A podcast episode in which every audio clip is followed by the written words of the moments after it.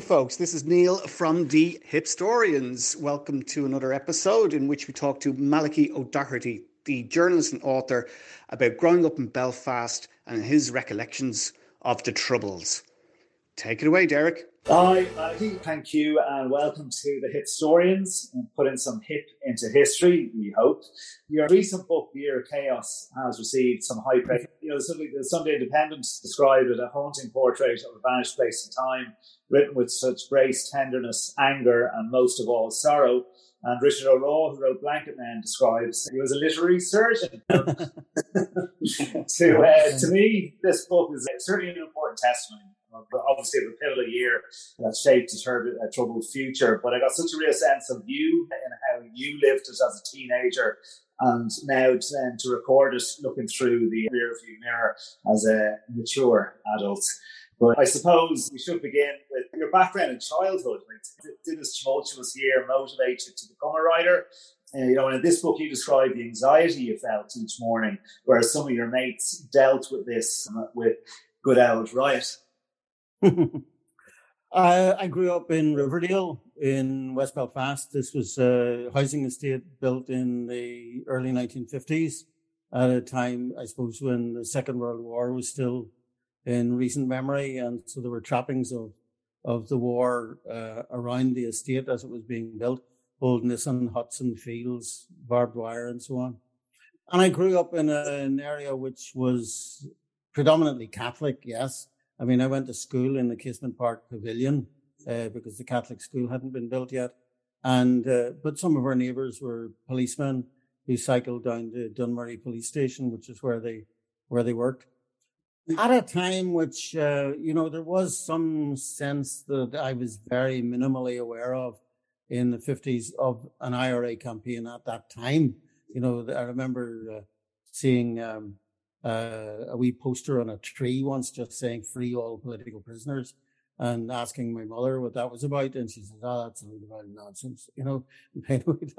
and also at one time uh, when we were in secondary school and doing chemistry, my brothers and I started experimenting with making gunpowder. And there was a boy in the local Fianna who was sneering at us for our efforts because he uh, clearly had some, or was giving off vibes to suggest that he'd far deeper knowledge of how to make explosives than we had. But um, the uh, so a, a, Catholic education, Christian Brothers School education, a memory still of a period pre-troubles in the 1960s, uh, where it seemed unlikely that the troubles would ever come back. You know, it seemed that we were in an era at a time when things were improving for Catholics, for everybody, uh, when sectarianism seemed to be something that was dying out, you know. And I came across a quote from Seamus Heaney in an article that he did in the Listener around the time of the early civil rights movement. And he said in that, that, and he used an interesting phrasing. He said, he was afraid that the old polarization was coming back, you know, and that also, uh, you know, suggests a period of time in which the polarization was not extreme, was seen to be waning, uh, and and a time which people did not anticipate the the depth of violence, uh, the and the extent of division and sectarian animosity that was really just only a few years away from at, at that time. And uh, I was, I don't know, one of the big stories at that time. If you're a, well, you don't remember, but Christine Keeler, yeah, yeah, Christine. You know, there was uh, Christine Keeler was this um, uh, prostitute who'd got involved with uh, a, a, British Defense Minister, John Profumo, and, mm. and also involved with a Russian agent. So there was a scandal. So the newspapers were that people were buying in big numbers in the late 60s were, were the people and the news of the world, you know, the salacious London papers that people wanted to read to keep up with these, uh, these stories. And so the newsletter essentially in Belfast, uh, you know, a Protestant Unionist newspaper, decided to cash in on this new interest in uh, the salacious and opened a paper called the Sunday News. And I had trained in, uh, I did a journalism course, a very elementary journalism course, but got my first job in journalism on that Sunday News. But by the time uh, I came out into that, uh, in August 1971. The Sunday News had a wholly different job to the one that had envisaged. I mean, you know, it had now become uh, a paper which certainly would have its wee stories about massage parlors and alleged wife swapping and the sex lives of students, you know, but also, uh, you know, on a Saturday night, it became the daily newspaper for the next day, covering the major atrocities in Belfast. So, mm-hmm. and we covered things like, uh, you know, uh, well, the heavy rioting, the tarring and feathering, the bombings in the city, the Abercorn bomb, the McGurk's bar bomb. You know, these were, these happened, a lot of these things happened on a Saturday and became the thing. So I was a young reporter. I was 21 in 1972, very, very inexperienced. A deep sense, you know, of inadequacy in the face of all this, you know, which was perhaps reasonable because I was only young, you know, but still in all, it was a kind of slightly uh, shamefaced inadequacy in the face of it all. And, uh, and years later, I came back to looking at that period and looking through the newspapers that we produced in that period and uh, trying to put the, the story into, into a kind of shape. My first effort in that regard was in 2007, a book called The Telling Year, Belfast 1972. It's a fairly short book published by Gill and Macmillan at that time. And then I came back to it again with a London publisher uh, for the Year of Chaos. And I was able to do the book not just through memory and archive, but also through Public Records Office archive uh, the CAIN website, and and interviews with participants both in in the IRA and in the loyalist culture, and put together what I hope is uh, a substantial work of literary journalism. That's the way yeah. I think of it, as something mm. which stands as a record now of that mm. year, and uh, and and and makes up and compensates in some way for the inadequacy with which I faced events at the time. Yeah, that's interesting. Now that, that's interesting for sure. And yeah, no, I, I, certainly feel that it's very important. My my eldest kid is twenty seven. He doesn't know anything. There isn't a huge volume of history, and I suppose what we're trying to do here in the historians is, is to kind of get history popular with a younger generation to understand effects that it has on the society in which they live today. There was one interesting thing I was reading, and again, I wasn't, you know, funnily enough, I wasn't aware of it, but the, the tartan gangs, yeah. and that, that was really the precursor to the UDA, right? That was the precursor. Yeah, it was one of the precursors. There were the, I mean, there was also the vigilantes, and the vigilantes weren't actually tartan gangs, but they were uh, they were men who basically patrolled the Protestant streets and Protestant areas on the lookout for strangers and the lookout for any threat from the IRA and uh, and they evolved into the UDA. But they but when at the point that they did, then they pulled in the tartan gangs, you know. Okay. And and said, right, you know, if you're involved with this, then you're you're under orders and you're taking it seriously. And you have to cut out all this fighting among yourselves, you know. And this yeah. isn't now we're not now talking about I mean Tommy Andrews, who was one of the Tartan gang members, who told me the whole story about how um, you know, when they were they were pulled in by the, you know, they were invited to a meeting by the, the formation of the UDA, and basically the, they were in, in, a community center type building with a, a table at the front and guys sitting at the table and guns on the table, and the guy said, "Look, you know, uh, it's the end of messing around, you know." Uh, mm. If you're if you if you're not willing to kill now, you can leave. But that's what we're approaching now. We're, we'll be killing people. And yeah. if you don't want to be part of that, you can leave the room. And Tommy says nobody left the room. Wow, wow. that's chilling. Yeah, chilling. And these would have been like these would have been quote unquote normal people in terms like they weren't psychopathic killers. Um, they oh, no, been... yeah.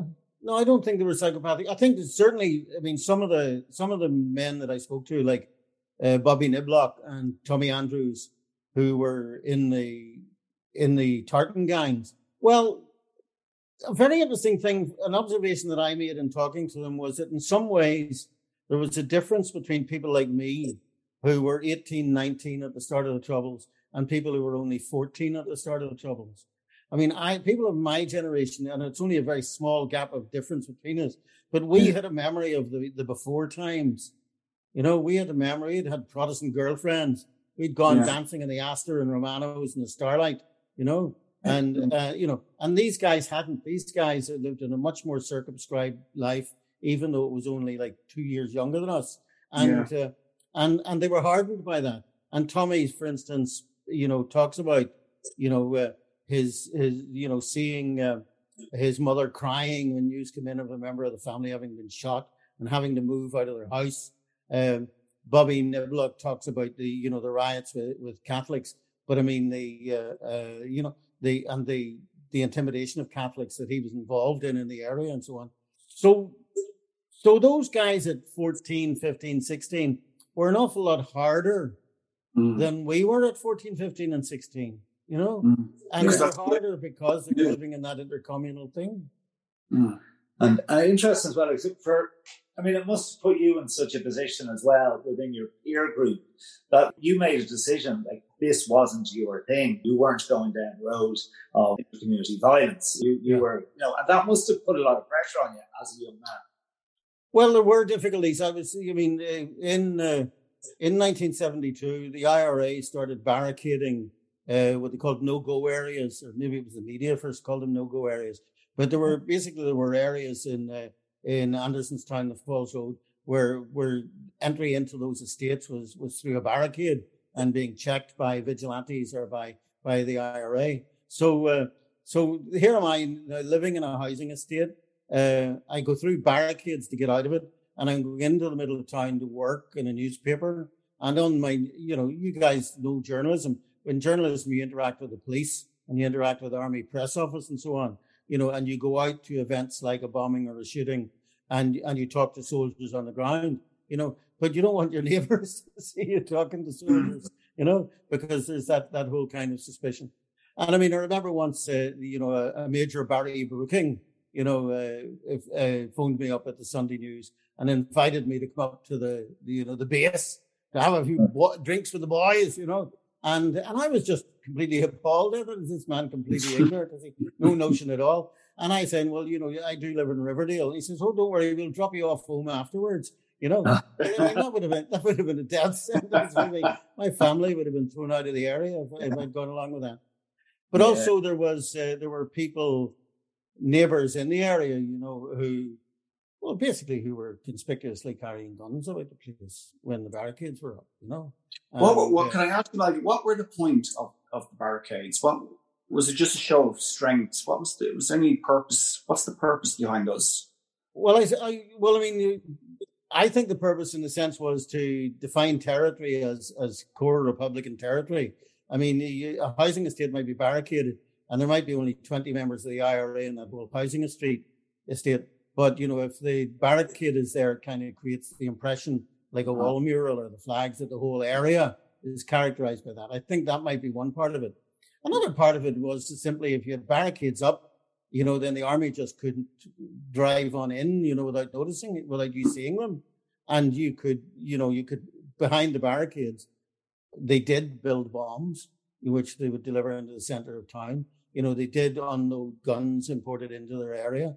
Uh, you know, they did store guns and uh, and come out from behind the barricades, you know, at, uh, at night to fire on uh, army vehicles on the main road.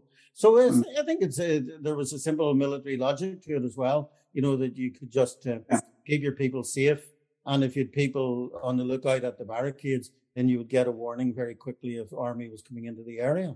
On the other hand, then the army had to change tactics because you were getting what were called duck squads, you know, and these right. were these were patrols of soldiers, not in vehicles. You know, the vehicle would have dropped them off, mm. and they would be, you know, be basically blackened faces and moving through the gardens. You know, and I don't know what they were actually doing, but I mean, there's the story in the book, which is quite embarrassing to tell, but I, I tell it because it's true that, um, you know, one night I was home and I'd had three pints of beer with a neighbor and was a, a wee bit heady. And um, my father came into the bedroom and said, "You know, there's a duck squad in the back garden, so so put the light out." And instead of putting the light out, I opened the window and blew a whistle at them, which was what which was the standard warning to the IRA. Oh, I, I wasn't particularly interested in warning the IRA, but I was interested, I suppose, in being mischievous, and I did this. and immediately, you know, there was a silence, and everyone said, "Oh God, what's he done?" And then there was this thundering uh, kicking at the back door. Oh no! you know, And I went to the stairs and I was there with my brothers and my father looking down in horror as this soldier stepped into the living room and kicked the door in with a rifle in his hand and a blackened face. And to tell you the truth, the, the, most, the worst possible thing that could have happened at that moment, and this is true, would have been that he would have taken my brother or my father. Mm. You know, that would I wouldn't have been able to live with that. So yeah. I stepped forward and said it was me, and he took me, and he got a grip on my collar and he lifted me up off the floor. I was actually lifted off the floor. There's a man who seemed to me to be about seven foot tall. And I can still recall the smell of his tunic, you know, the this kind of greasy yeah. diesel oil smell of the dirt of his tunic. And then yeah. my poor mother screaming her head off in her in her pink nightie, you know, just screaming her head off at him. But he took me out of the house and he put me up against the wall and he pointed his rifle at me. And he said, I'm going to shoot you, Paddy. You oh know? Oh my God. And I was, I was, you know, I I believed him, but I was in a state of shock, so I wasn't, uh, you know, my mo- emotions weren't engaged, mm. my my reasons. And I said to him, "Well, if you shoot me here, the bullet might go through. Could we do it over there?" Because I was afraid of a bullet going through me and into the house. I mean, that's how my brain was working. This is um, what happens if you've been slapped by the Christian Brothers every week. Yeah, you know? yeah, yeah. You get used to it. So, you, well, anyway, I don't know what it was, but it was it was shock, I suppose. Mm. And and he just got on. He just gave me a kick you know, or a slap or something. Uh, you know, you stupid Paddy. And he dragged me by the hair down the garden and he mm. dragged me through a hedge, which afterwards, when I was coming back home, I tried to get back through that hedge and couldn't because it was so impenetrable. But he dragged me through it and given me wow. a kicking. And the shirt how, was torn out. Hmm? Sorry, how old were you, Malachi? 21, 21 at that time. 21. Was I 21? Maybe only 20, maybe still just 20. I think just 20. About October, November of 1970, so it would have been 20. My gosh. No, I would have been uh, 71. Yeah, about 20, 71. And they give me electric shocks, you know, and I, you know, they put me up against a, a peg, the vehicle, and they dropped a chain from the vehicle to the road. And I could see this flare of kind of pink and blue flame from the chain as it touched the tarmac. And uh, so I suppose they were earthing it, and that must mean that the, the actual electrical impulses that they that they gave me were quite weak because I, I hardly, to tell you the truth, I hardly felt them. Uh, okay. With the kind of tingling in my hands, but I hadn't felt the kicking either. You know. Yeah. So so so, so anyway, um, and they just basically asked me stupid questions, and and I expected to be taken in and interned because that was the time of internment. But uh, ultimately, they just let me go and decided I was stupid wee bastard, you know, and and, and, and I went back, you know, and I went back to the house and went into work on the Sunday News the next day with a black eye and bought sunglasses, sunglasses in November. yeah. I worked in sunglasses in the office to cover my black eye. Um, there, yeah, there's a there's a picture in the book, Malachi, with with this caption. I'll just read it out for you. British soldiers on a side street in the Nationalist Falls Road area of Belfast, 7th May 1971. And then you add, I know how those wee twins feel. So a picture, it's a picture yeah. of uh, presumably a dad with two, as you say in your vernacular, we uh, twins, yeah. and they're walking past quite a lot of army activity and there's soldiers sitting. Mm. What do you mean? So it's obviously younger than than when you were that instant when you were 20, 21. Yeah. What do you mean? You know how those we it's twins? A private joke. I'm a twin. I'm a twin. Ah, okay. I'm a twin. Yeah. People who know me know I'm a twin. And uh, and I'm I'm a you know and my twin brother and I look very much alike. Uh, okay. And people people who don't know as well can't tell the difference between us. So in a sense, that was it. Uh, because the young young twins are looked at all the time. You know, yeah. you study everywhere you go. People are looking at you and studying you, mm. or they're getting you to stand side by side to see if they can tell the difference. You know. Uh, yeah. So and you know, and especially when your parents dress you alike, you know, if either of you ever have twins, don't be dressing them alike. but that's all that is, you know. How would you have felt walking past? Because I tell you, I, in in the south, for want of a better word, the north was very distant to us. I was born yeah. in 1971, just when you were coming in, yeah. coming of age. But I remember my dad was a racing correspondent for the Irish Press. He used to cover race horse meetings, which would take him over the border. He'd come back with these fantastic stories. Now, mm. I was really into history at the time, British military history, you know, the Second yeah. World War and stuff. So I remember him bringing me one time and we were stopped, we were pulled over at a British Army checkpoint.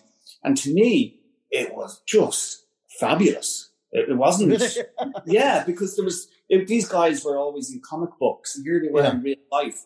These young squaddies with the black face and the huge uh, Yeah. weapons. that- SLRs, yeah, yeah. yeah, those ones, the big long ones, and he, he would lean into the car. I remember he had a very distinctive. I don't, I don't think I'd ever heard an English accent at that, that point. know? Yeah. And he was trying to be intimidating, but he was probably only a kid himself, 18, 19 years of age, these guys were. And my dad was very cool and calm and collected about it. And after we drove off, I was going, that was cool. You know, to me, it well, yeah, yeah. and he, Well, I suppose you were you were taking a lead from your father. Your father wasn't afraid, therefore you didn't feel there was any need to be afraid yourself. he, he wasn't Yeah. afraid, but I, I did get the sense of him that he was staying calm. It was Yeah. it- to him with his kid in the back seat. He was probably a little bit nervous, but you know, and as a journalist, I remember him showing the press card, and they took Yeah. the press card off him, and Yeah. they were trying. It was, it, for him, it was probably a bit intimidating. And then when I exclaimed, "Oh, that was that was great! Oh, that's amazing!" He was just gone. Enough now. Enough now, yeah. You the know, press card was very handy. The press card was very handy. You think about it. Yeah. I mean, the Uh, loyalists have killed a couple of journalists. The IRA uh, almost never touched journalists, you know, Okay. and Mhm. uh, the the army and the police would tend to be civil to you, you know. yeah, Uh, a press card was quite. And I remember once, um, it was even before I got the press card. Uh, the the office had given me a letter saying to whom it may concern, Malachi O'Doherty is a reporter for the Sunday News. And then I one night there was we heard an awful lot of shooting over in East Belfast, and I drove over. I wasn't driving. Stephen Riley, my friend, another reporter, was driving. But we drove over, to the Nards Road, and and basically got into an area which was sealed off by the vigilantes. So this was before the emergence of the UDA, and uh, and basically the vigilantes stopped the car, but they were stopping the car basically to direct us to safety from the shooting because they knew where the shooting was. But they demanded identification, you know, and I showed them the letter, and the letter the letter might as well have said, "This man is a Catholic," you know. So uh, you know this man is a Taig, you know, because Yeah. because of the name Malachi O'Doherty. So Yeah. so you know they were they were very they, they were perfectly civil about it, you know.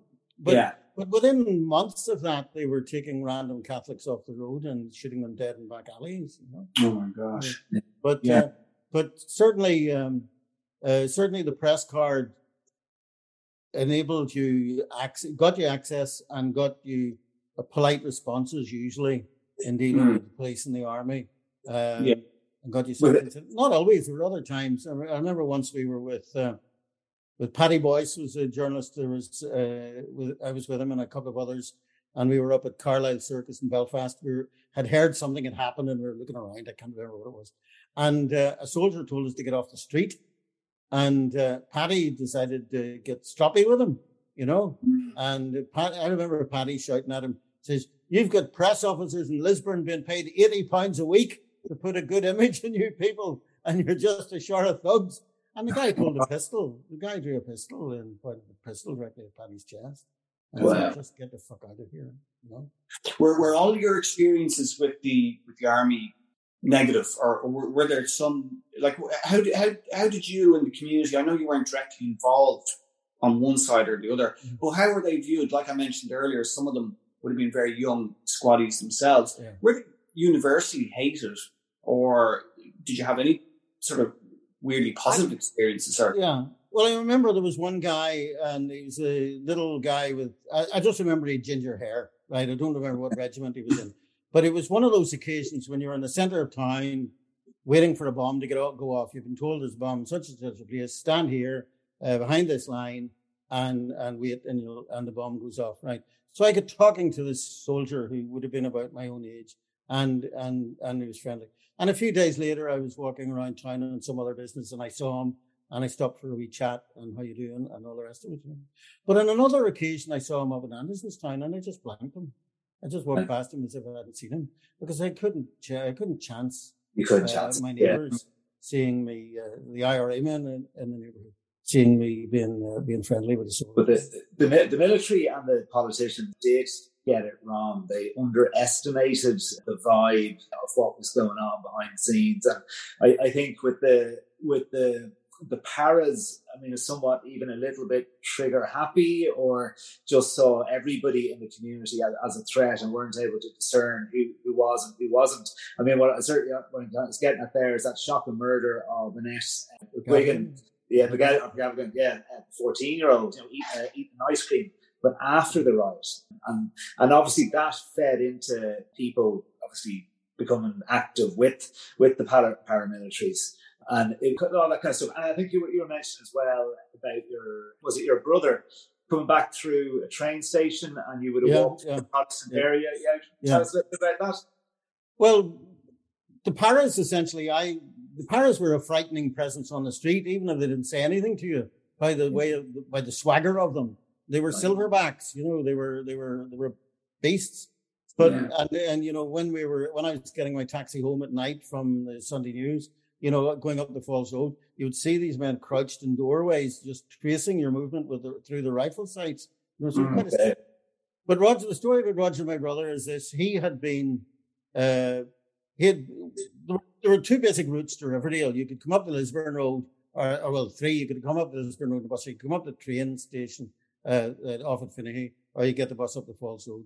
So he and his friend had taken the train to Finaghy and got off the train. But essentially, you were there in a Protestant area, you know, and we had done this in, in earlier years comfortably and safely.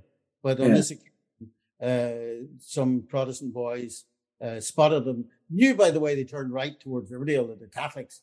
So mm. they chased them.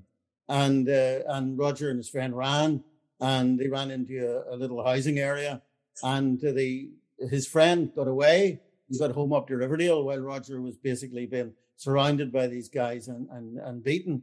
And the guy basically knew what to do when he got to the barricade. He just says, the prods have got Roger O'Doherty down the road. And some of the boys, some of the IRA guys just went down with guns straight away and fired over their heads. And, uh-huh. and that scattered them and, and, and got them out. Now, I don't go along with the, the rationale of the IRA as a defender of the Catholic community, but there's no doubt that they did save my brother on that occasion, you know. Mm. Yeah. He would have been, he would have been, I mean, you don't know what would happen. I mean, they might have killed him or they might have just given him a, a, a beating. They might, you know, but, but it was a pretty horrible situation for him, you know. Uh, yeah. Yeah, especially yeah, young men and all that. It must like I try to always imagine these things now as if I would be there and how would I react yeah, and yeah. how would I feel. And yeah, it really is incredible stuff. And with the politicians, you know, like Faulkner thought the preceding 50 years had kind of uh, had worked. So why, yeah. why, why that, that's right, isn't he? The real well, he was still it was still quite reasonably by his lights in his uh, summits with uh, Ted Heath and with with, with yeah. Lynch, the the Taoiseach. He was still basically holding on to the idea that democracy is about majority rule, mm-hmm. you know, and and he had the idea certainly that you could he, he would concede to bring Catholics onto committees advising cabinet ministers. You know, that would be a concession to the Catholic community. But he wouldn't have a nationalist. He, he would have thought, well, it's totally illogical. And you can see his reasoning, you know, at that point, totally illogical to have an Irish nationalist who wants the Northern Ireland to be absorbed into the Irish Republic sitting in yeah. cabinet in Northern Ireland. So he, so the kind of thinking that was to emerge a year or two later towards the uh, power sharing and, and, and an Irish dimension that was really quite alien to Faulkner uh, in in 1972, and it was something that he wasn't able to you know get his head around. So the kind of thinking, you know, the the you know, and even Heath in his interactions with the Taoiseach Jack Lynch, you know, uh, you know, was not about saying what about it, what should we be doing together here to sort this out.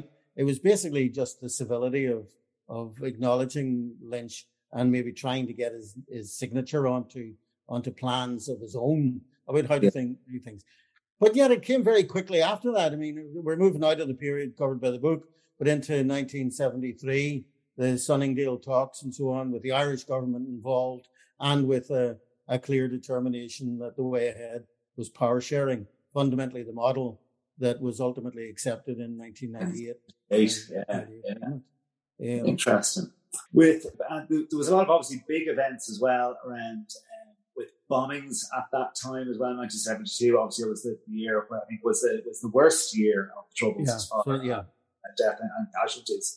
And one in particular was, I suppose, the IRA's attempt at shock and awe with, with Black Friday. So were you, Bloody were, Friday, you, yeah, in, yeah. were you in the city? You were in the city. I was in the city on Bloody Friday. Um, I, I started at lunchtime. I had I was out with Eddie, one of the reporters, and I actually went into a little clothes shop and bought a little suede jacket, you know, uh, which I was really impressed by. It was a bit like a cowboy jacket.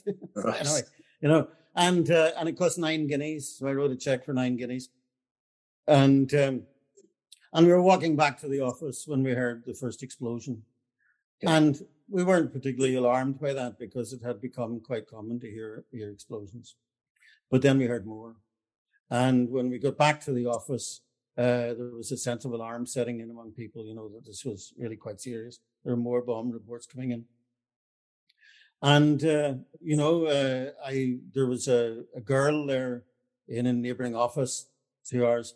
I, I presume involved in some part of the production side of the paper at administration or secretarial level, but she was screaming her head off. She was in bits, and oh, I didn't know it at the time, but I learned afterwards she had been involved. She had been caught up in the bombing of the milk marketing board. She had been working there, and and she was literally just flailing in a panic you know, and her friends were carrying her down the stairs as we all went down the stairs down to the print room, uh, you know, to take shelter and to stand and wait until this rate of bombing stopped. And um, and when I was with uh, Stephen Riley, I was standing beside Stephen, and Stephen just kind of looked up at the ceiling, and I looked up and realized, that, you know, it was like one of these old factory rooms, you know, with serrated roof, you know, with skylights on every serration, you know. And I thought, eh, and you know, I thought if a bomb goes off here, you know, we're just going to be shard and blast, you know. Mhm. But uh, but you're thinking to yourself, do I do I tell everybody this? Yeah. Stay here.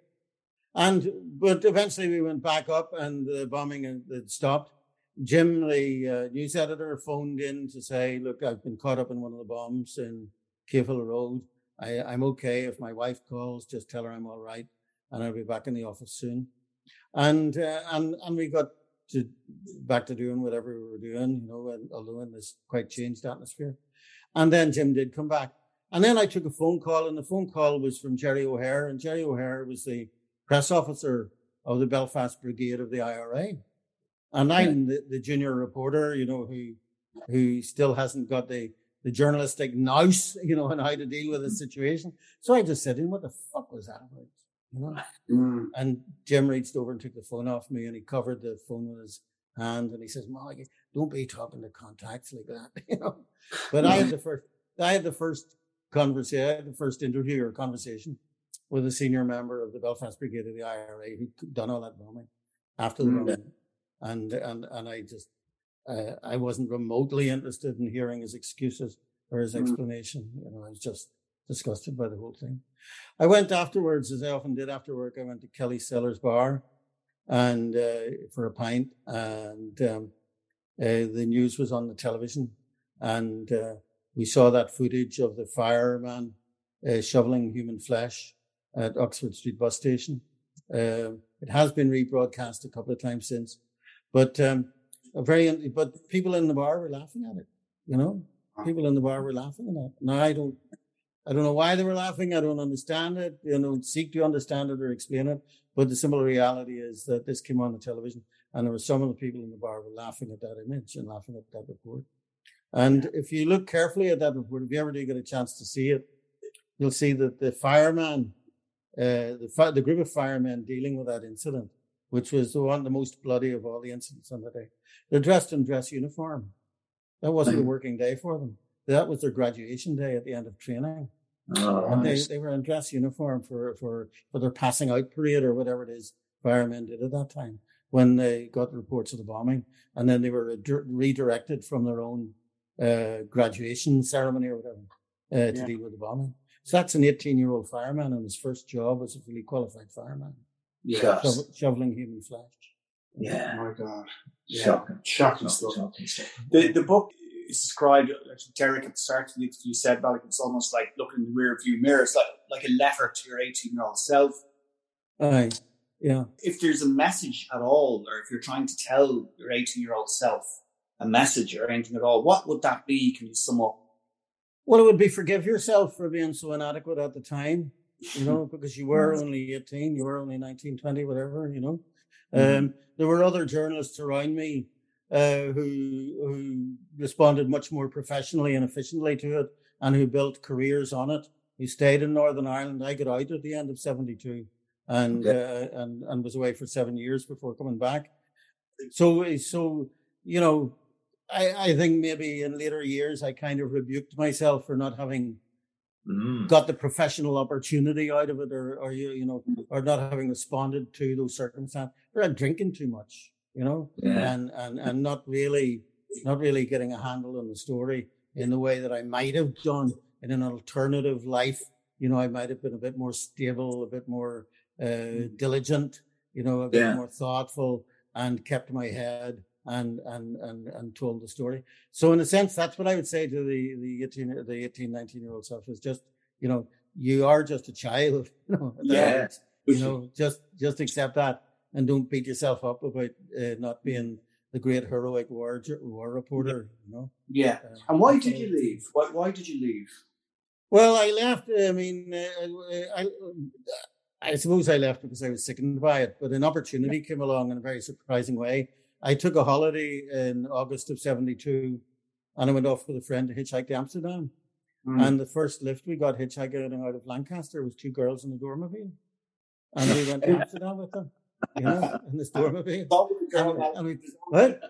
There's always a girl. There's always a girl. We travelled around Belgium and Holland together in a dormobile and slept on beaches, you know, for two oh, weeks, you know. And uh, I thought this is this is this is the life I want because actually the other part of living in Belfast at that time was you couldn't get laid.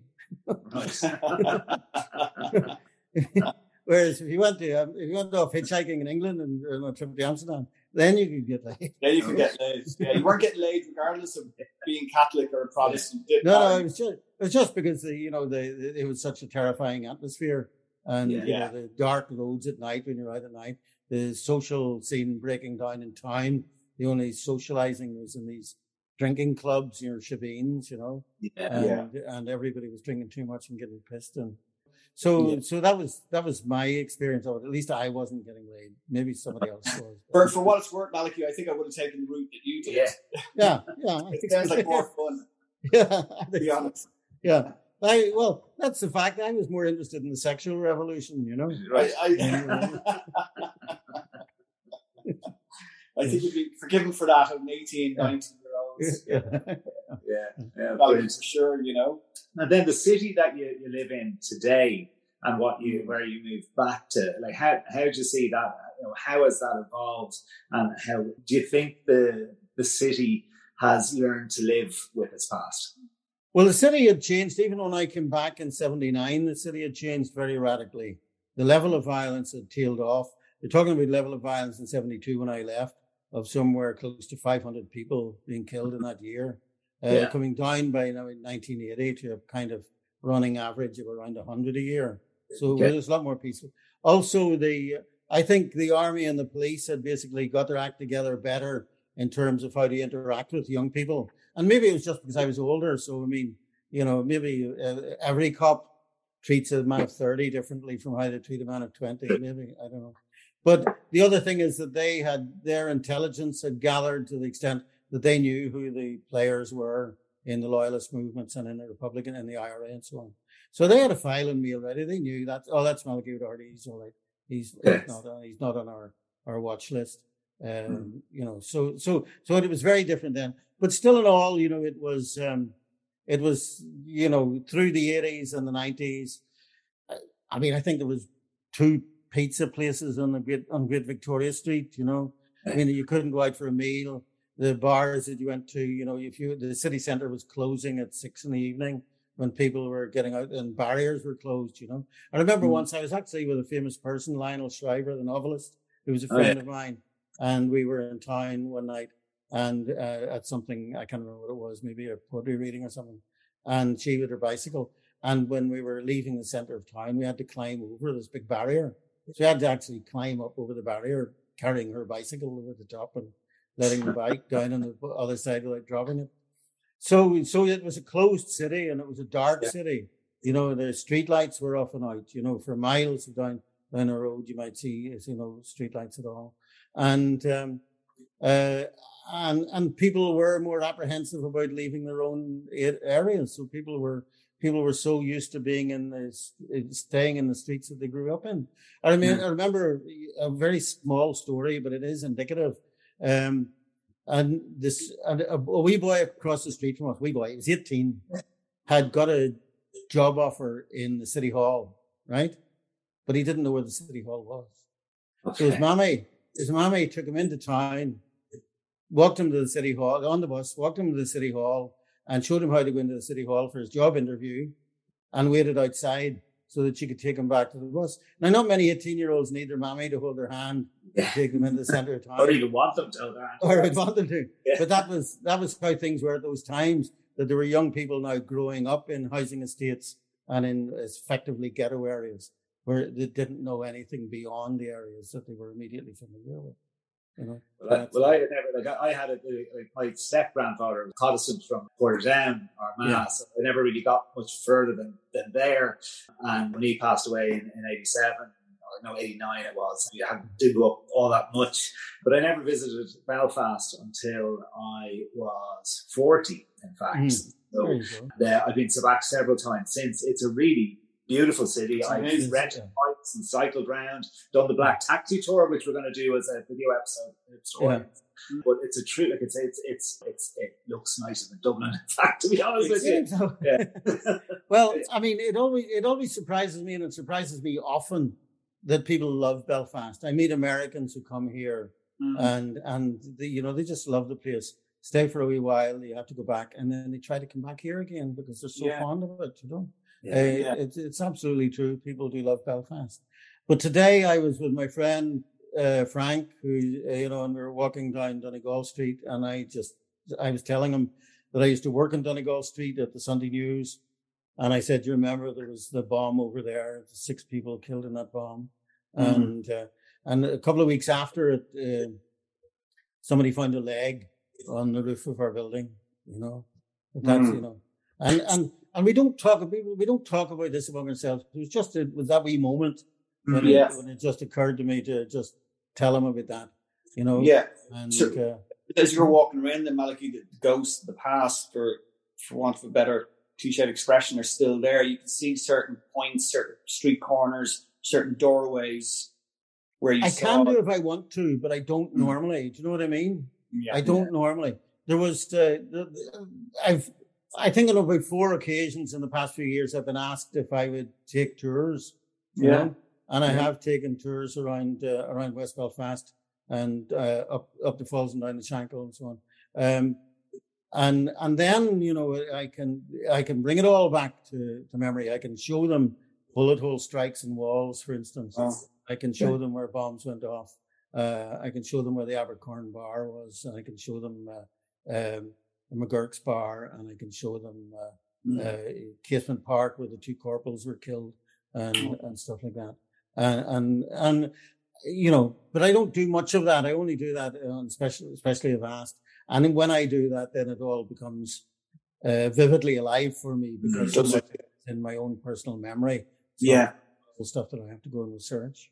Yeah, absolutely. And, and do you think that's it? Like there will be never a return to 1971, 72. Is, is that it? I don't know. See, I don't know. Mm-hmm. You know. See, I think the whole apprehension of uh, around possibly of a border poll and a united Ireland uh, yeah. could yeah. could could bring back violence. The sectarian division is still very, very, very strong. Yeah, but the, the, the peace walls are still there, so that's the peace walls are still there. You throw a dart at a map of Belfast, and then on any street that it lands on is likely to be 90% Catholic or 90% Protestant. Right. And indeed 100% Catholic or 100% Protestant. Right. I mean, that's yeah. awful, you know. Yeah. And mm. now then we had um, uh, we, we had the visit of King Charles and yeah. Sinn Féin performing so well in relation to that. And yeah. I mean, I and I think that does have a really strong psychological impact because Absolutely. as children we express the sectarianism through fuck the Queen and fuck the Pope, you know. Yeah, yeah. And if the you know if the British monarchy, you know, is a like the Queen coming to Dublin, you know, it's effectively saying, look, you can leave me out of this, guys. You know, uh, Mm. don't don't don't think, don't you unionists think that you can be insulting Republicans on my behalf because I'm Mhm. bowing to Republican martyrs here. I am paying my respects to them. And similarly, you know, you know, they, you know, the uh, uh, the amity between uh, between King Charles, as we hesitate to call him, Oh, yeah, and, yeah. and and I mean, Alex Maskey was Alex Maskey was a hard wee man, you know, you know, Yeah. and there he's still paying homage to to the dead Queen. It's uh, you know, and Protestants are responding to that. They're responding Right. very, very warmly to that. I mean, people that are very strong anti-IRA unionists. Uh, so one of them, a friend of mine, Ian Acheson, and they tweeted to Michelle O'Neill. He's, he just said, "You rose to the occasion. Thank you." You know. Yeah. So, Okay. so maybe maybe that will have a political fallout. But the other side of it is it might have a might have a it might have a demoralizing effect on some unionism. You know, they might say, well, these people are now these people are now being feted everywhere, and we are still being considered the problem. You know, Yeah. So- so there can be there can be blowbacks from these things that you don't expect. You know? Uh, yeah, I think patience is the key, isn't it? It's just uh, maybe at some point, yes, it, Yeah. it can be done, but I, I think Do we have the time to be patient before the first border poll? I don't know. You know. yeah, I mean, I think there's such disillusionment with the quality of government in England. And if we were to see Scotland going independent, Mhm. uh, if we were to see economic collapse in Britain because of uh, Brexit, Yeah. there's all these new reasons for thinking about a united Ireland that weren't around in 1972. yeah, Britain and. Ireland were going into the EU together in 1972. Heath, Heath and Lynch thought that going into the EU would end the troubles, you know. right, They wanted yeah, to go in together with that put behind them, you know. yeah, and that obviously didn't work out, but yeah, no, it's it's fantastic, Malachi. This has been great. I mean, you just it, you're bringing the whole thing alive, and hopefully, you know, obviously permanent records for future generations. Now Yeah. this all goes up on, on, online, and you never know, we, we might actually pitch up for that uh, guided tour.